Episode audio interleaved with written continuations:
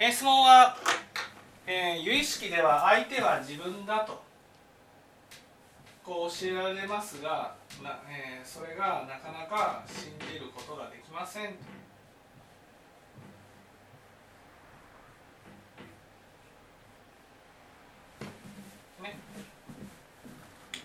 でここでポイントなのはその私が相手を見ますよねその相手がどんなことを思ってどんなふうに行動するかということは私にはわからないはずなんです。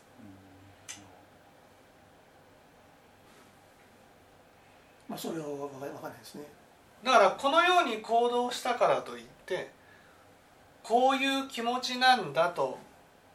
決めつけることはできないでも私たちはですね相手を見た時にその相手はこんなふうにねこんなふうに行動したのはこんなことを思っているからだとこう決めつけるんですね。それは自分の中にあるものをね相手に投影して見てるんです。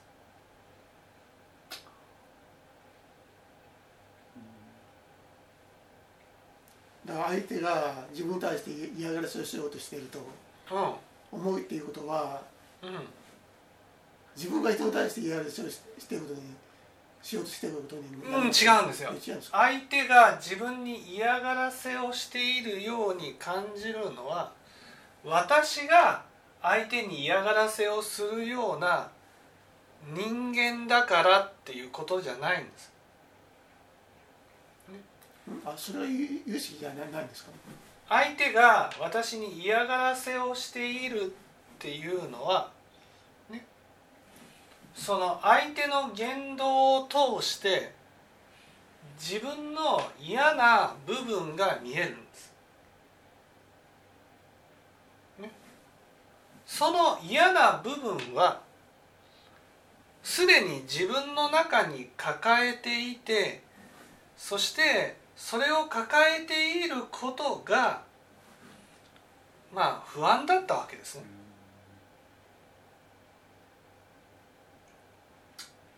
それを相手の言動を通して見えるんです。例えば相手が嫌がらせしようとしている場合には、うん、自分の中にどんな不安を持ってるんですか？例えば、うん、相手が自分嫌がらせをしているっていうふうに感じるのはね。それは例えば私の真似をすることによって嫌がらせをしているように感じたならば、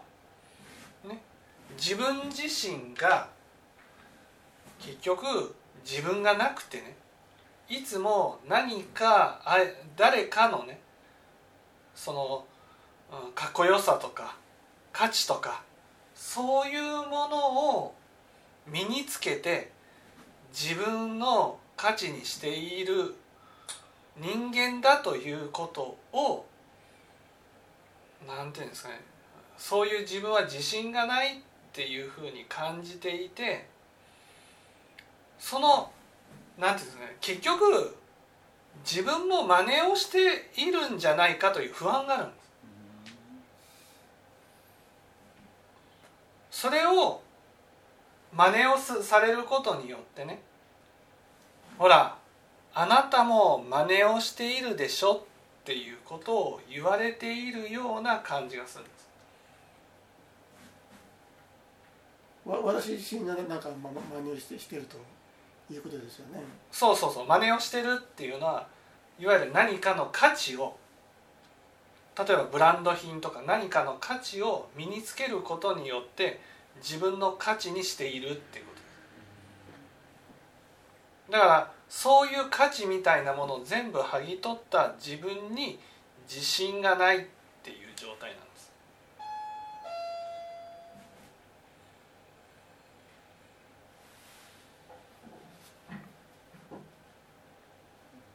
うんそのやるらしてるっていうとこからなんかその不安だっていうとこがなんかなんかいまいちまだ。つながらないん。ですけどもその真似をされたからといってその真似をされるような自分だと自信を持っていたら別に嫌がらせだと感じないわけじゃないですか。わかります。自信を持ってれば。そう自分に自信があれば相手が真似をしてきたとしてもあ私の真似をしてるんだからそれは良かったねっていうふうに思うわけですでもそれを嫌がらせだっていうふうに感じるのは自分の中に同じ心があるってことなんです。つまり真似をしている人とあなたつまり嫌がらせってことはね真似をすることがあなた嫌でしょって言ってきてるような感じがするってことなんです。そうすると自分は真似をしているんじゃないかという不安を抱えてるってことなんです。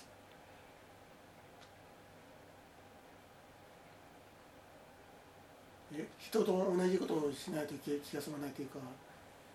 とはまた違うんですか？つまり自分自身が価値のある人を見てるってことです、うん、そして価値のあるものを自分のものにすることによって自分の価値にしたいと思ってるってことです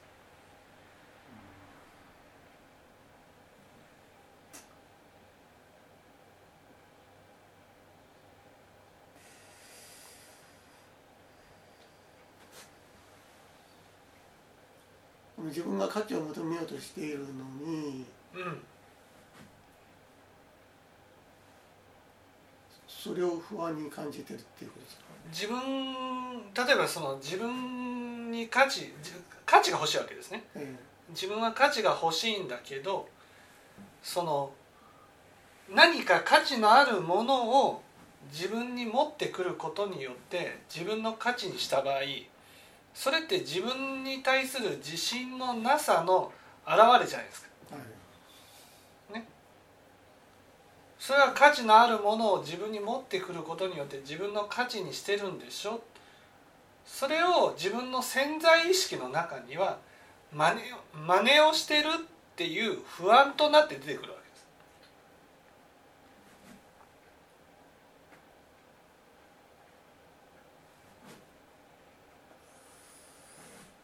け価値を持ってくるのが真似をしてっていうことに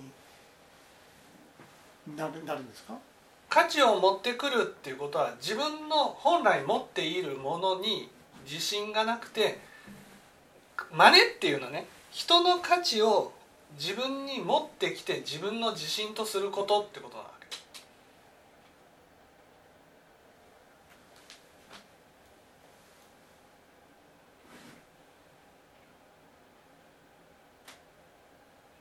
だから価値ね価値っていうのは人が価値があると認めたものを全部取り去った自分裸の自分には自信がないっていうことを表してるってことなんです。つまり相手が真似をしてくることによって嫌がらせだっていうふうに感じるのは結局潜在意識の中にあなたは結局いろんなことにおいて真似ばかりをしているんでしょって言われているような気がするってことなんです。で実際してるっていうことですか？実際してるっていうのは分かりません。分からないっていうのはその客観的事実を言ってるわけじゃないから。有意識だから。え自分はそうにしようと思う自分の中にそういう心があるってことなんで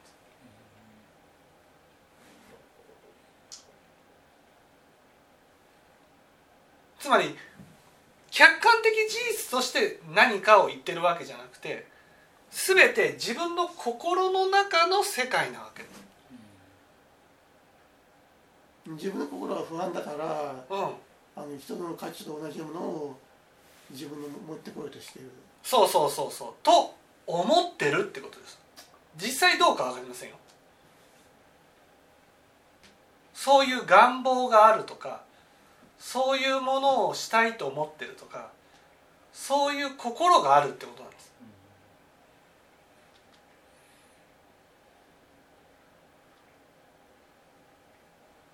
つまり実際じゃないんです実際のことを言ってるわけじゃないんです、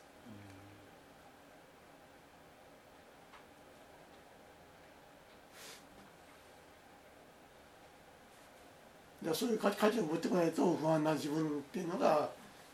あの問題なわけですね。その問題だと思ってるんです。問題かどうかは別なんです。実際問題じゃないかもしれないわけですよ。自分の中でそれは問題だと思ってる。つまり有意識だから全部自分の心の中で起きてることなんです。それを相手が真似をしてくることによってあなた真似をするような人間ですよって言われてるような気がするんだ。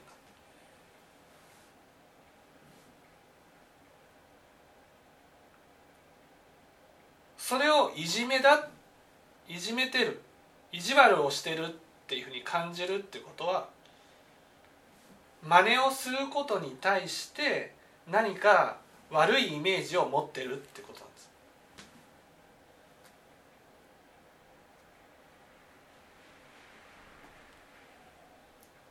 また確かにその自分の真似をしてるっていう意味ではその相手が自分に見えてるわけですね、うん、そういう言動そのそのそのものは。うん。で心の中は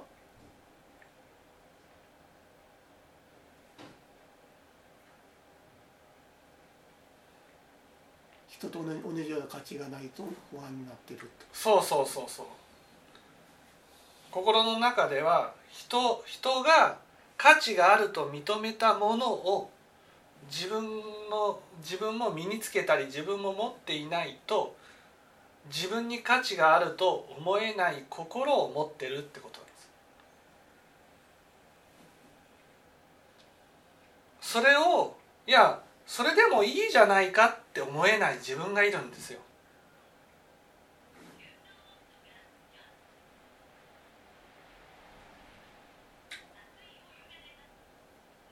まあ今の自分ではダメだから価値が欲しいと思っちゃうんですね。そう。でもその価値を求める自分に対して何か非難する心の声があるんです。よくないぞと、ね、裸の自分で勝負したらいいじゃないかっていう心の声があるんです。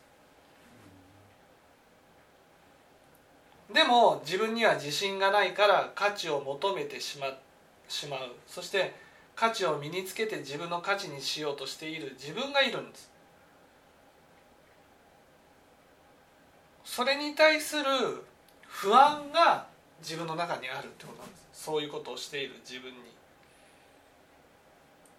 それが相手を通して見える。自分の中の不安が相手を通して見えるんです。相手が不安そうになふうに見えるっていうわけではない。相手が不安そうに見えるわけじゃなくて相手相手を通して自分の中の不安が投影されるんです。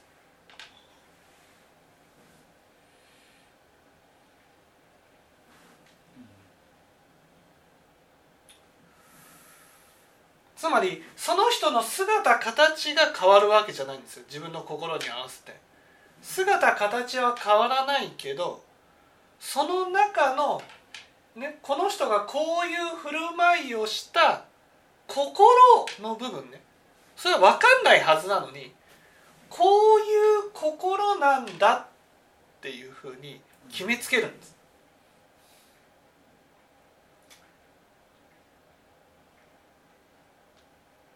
嫌がらせをしてんだっていうふうに決めつけてるわけですよね。そうそうそうそうそう。でも嫌がらせをしてるかどうかって分かんないじゃないですか、分かんないけどこの人は嫌がらせをしているっていうふうに私は見てるんです。それが私なんです。で嫌がらせをしているものが私ではなくて嫌がらせをすることによって私に見せようとしているものがあるんですよ。その相手を通して私の何かを見せ見せようとしてるんです。その見せようとしているものが自分なんです。自分の中にずっとイメージしているものなんです。いやでもそれだとちょっと分かんないですね実際。相手を見て、うん、じ自分は不安になる。抱えているってことはなの結びつかないんで、うん、非常に分かりづらいですよね。うん、だから自分の中にもうすでに不安があってその不安を世界を通して不安な自分が見えてるだけなんです。それを相手が私の不安な部分を見せているのでそれは意地,、ね、意地悪をしてやっているんだと勘違いするわけ。逆に言うと自分に不安がなかったらたとえ相手が本当に真似をしていたとしても何とも思わないんです。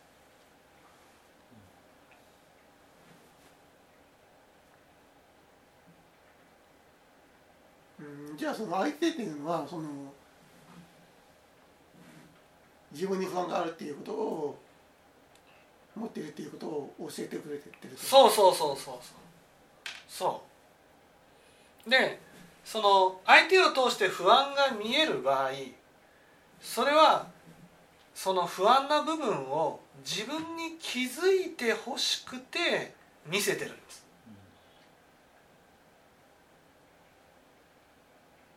まあ確かにそうですね。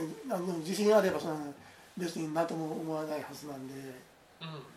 確かに不安を抱えているわけですね。そう。でもその不安に対してずっと気づかずに生きてる状態なわけ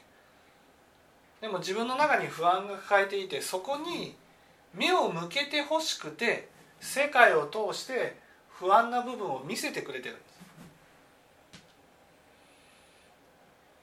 いやそれ見せてくれてっていうのはその上田さんが話を聞いてからその僕が考えるだけで、はい、絶対普通は分かんない。分かんない分かんない。それは分かんない。でもそれは私の中にある不安を世界を通して見せてくれてる。だからあ私の中にこんな不安があるんだなっていうことを知る。それが仏教を聞いて分かることなんです。仏教を聞かないとこの人は私に意地悪をしてるとしか思えない。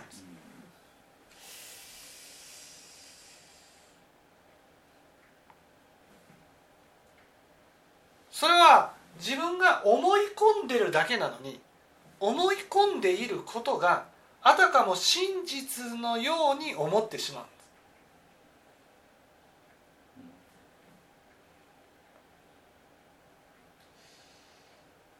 じゃあそういう場合はあの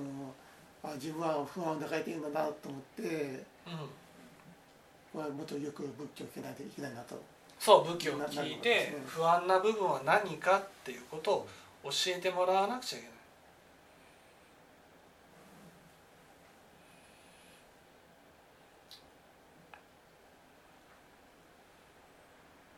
そうするとあそうか自分に自信がないからなんだってなるわけですね。ね、なぜ自信がないか？なぜ自信がないかって言ったらそれは自分自身がその自分をちゃんと作り出していないからなんです。作り出すっていうのは自分の中でまあルーティンではないけど自分の中で決まった行動をしていくってことなんですよ。例えばいつも同じ時間に起きるとかねご飯をちゃんと作るとか自分の中でちゃんと自分自身自分とはこういう人間だっていうのを意識して行動を移していくわけです。まあ、行動自体はしてると思うんですけども、うん、それに価値を見見出せないわけですね。そうそうそうそうだから自分のその例えば自分は右と左どちらを選ぶかそれに対して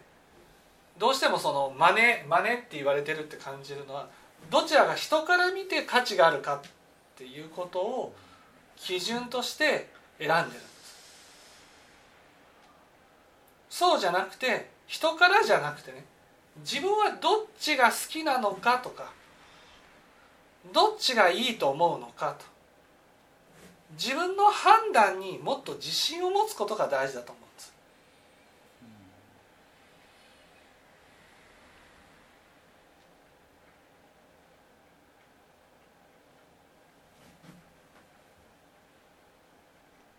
それは人に言われたら言われたふうにやってしまうってことですか？人に言われたらじゃなくてね人がどう見るかで選んでるってこと。結局価値にすすがってる。そうそうそうそう。人人が見る価値にすがってる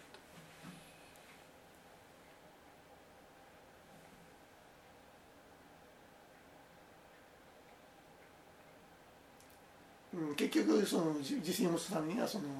うん、その価値を捨てて、まあ、自分自身を認めてあげないといけない。そうそう。自分で一つ一つ選んでいくと。自分の選択に、まあ、責任を持つってことなんです。そして自分のやった選択に対して価値をも持たせてあげるってことなんですそしたら真似をされてるように見えたとしてもでも自分は別に真似をしてないからってなったらね真似を現実にされていたとしてもまあ意地悪として受け取ることはないってことなんです。だって自分はちゃんと自分の意思で選んでるから。自分をちゃんと持って考えて行動してるから。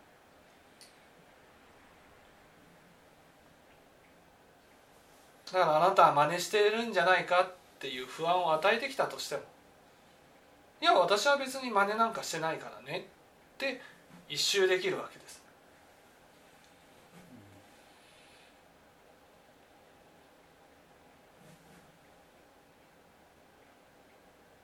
うん、だから有識で重要なのは結局今の自分っていうものを教えてくれてるわけです、ね、そうですね。しかもその不安ですね、うん、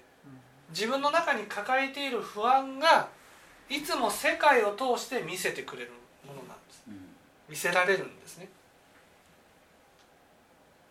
だから世界を通してそれが例えばいつもの世界と違うように見えた場合は間違いなく自分の中に不安があるんです。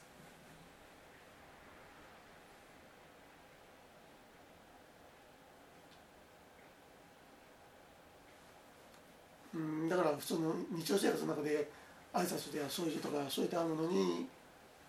あの価値をそうそう。していけば自信はついてくるはずですね。そうそう。それに自分がやろうと思ってね。例えば選択をやろうと思ってやる。やらされてるんじゃなくてやろうと思ってやるっていうことが大事なんです単にやってるだけではダメなんですか？単にやってるだけっていうのはやらされてるそれが正しいからやってるんだみたいな感じになっちゃうわけです、うん、そうじゃなくて自分がそれをちゃんとやろうと思ってやるってことが大事なんです。やろうと思うっていうのはそのどういうふうに思う？やろうと思ってっていうのはね自分が決めて例えばやらされてるってなったら何かそこで問題があった時にだってこの人がこうやれって言ったからだからやったんだ。私は悪くないんだよっていうふうにそこに言い訳が出てくるんです。やらされてる場合は。何かそこに問題があった時に素直にね私がやりましたすいませんって言えるような状態が自分がちゃんとやってる状態なんです自分の意思でやってるってことそうそうそう。自分の意思でやってるからそこに起きた責任は全て自分にあると思う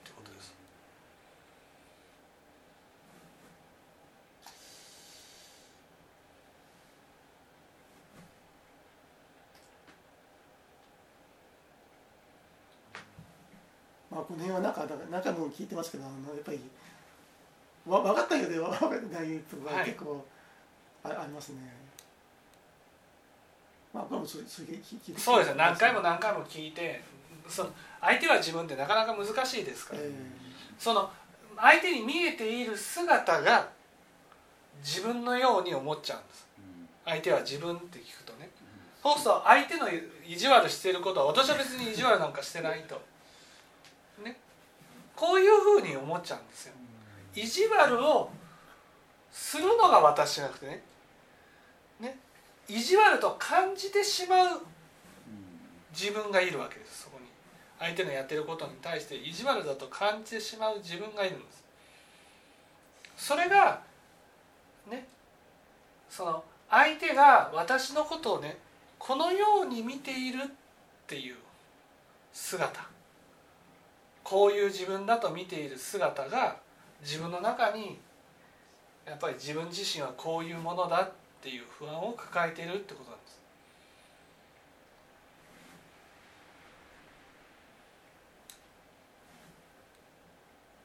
まあ、自分の心を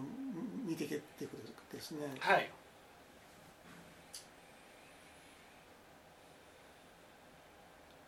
一応わかります。はい。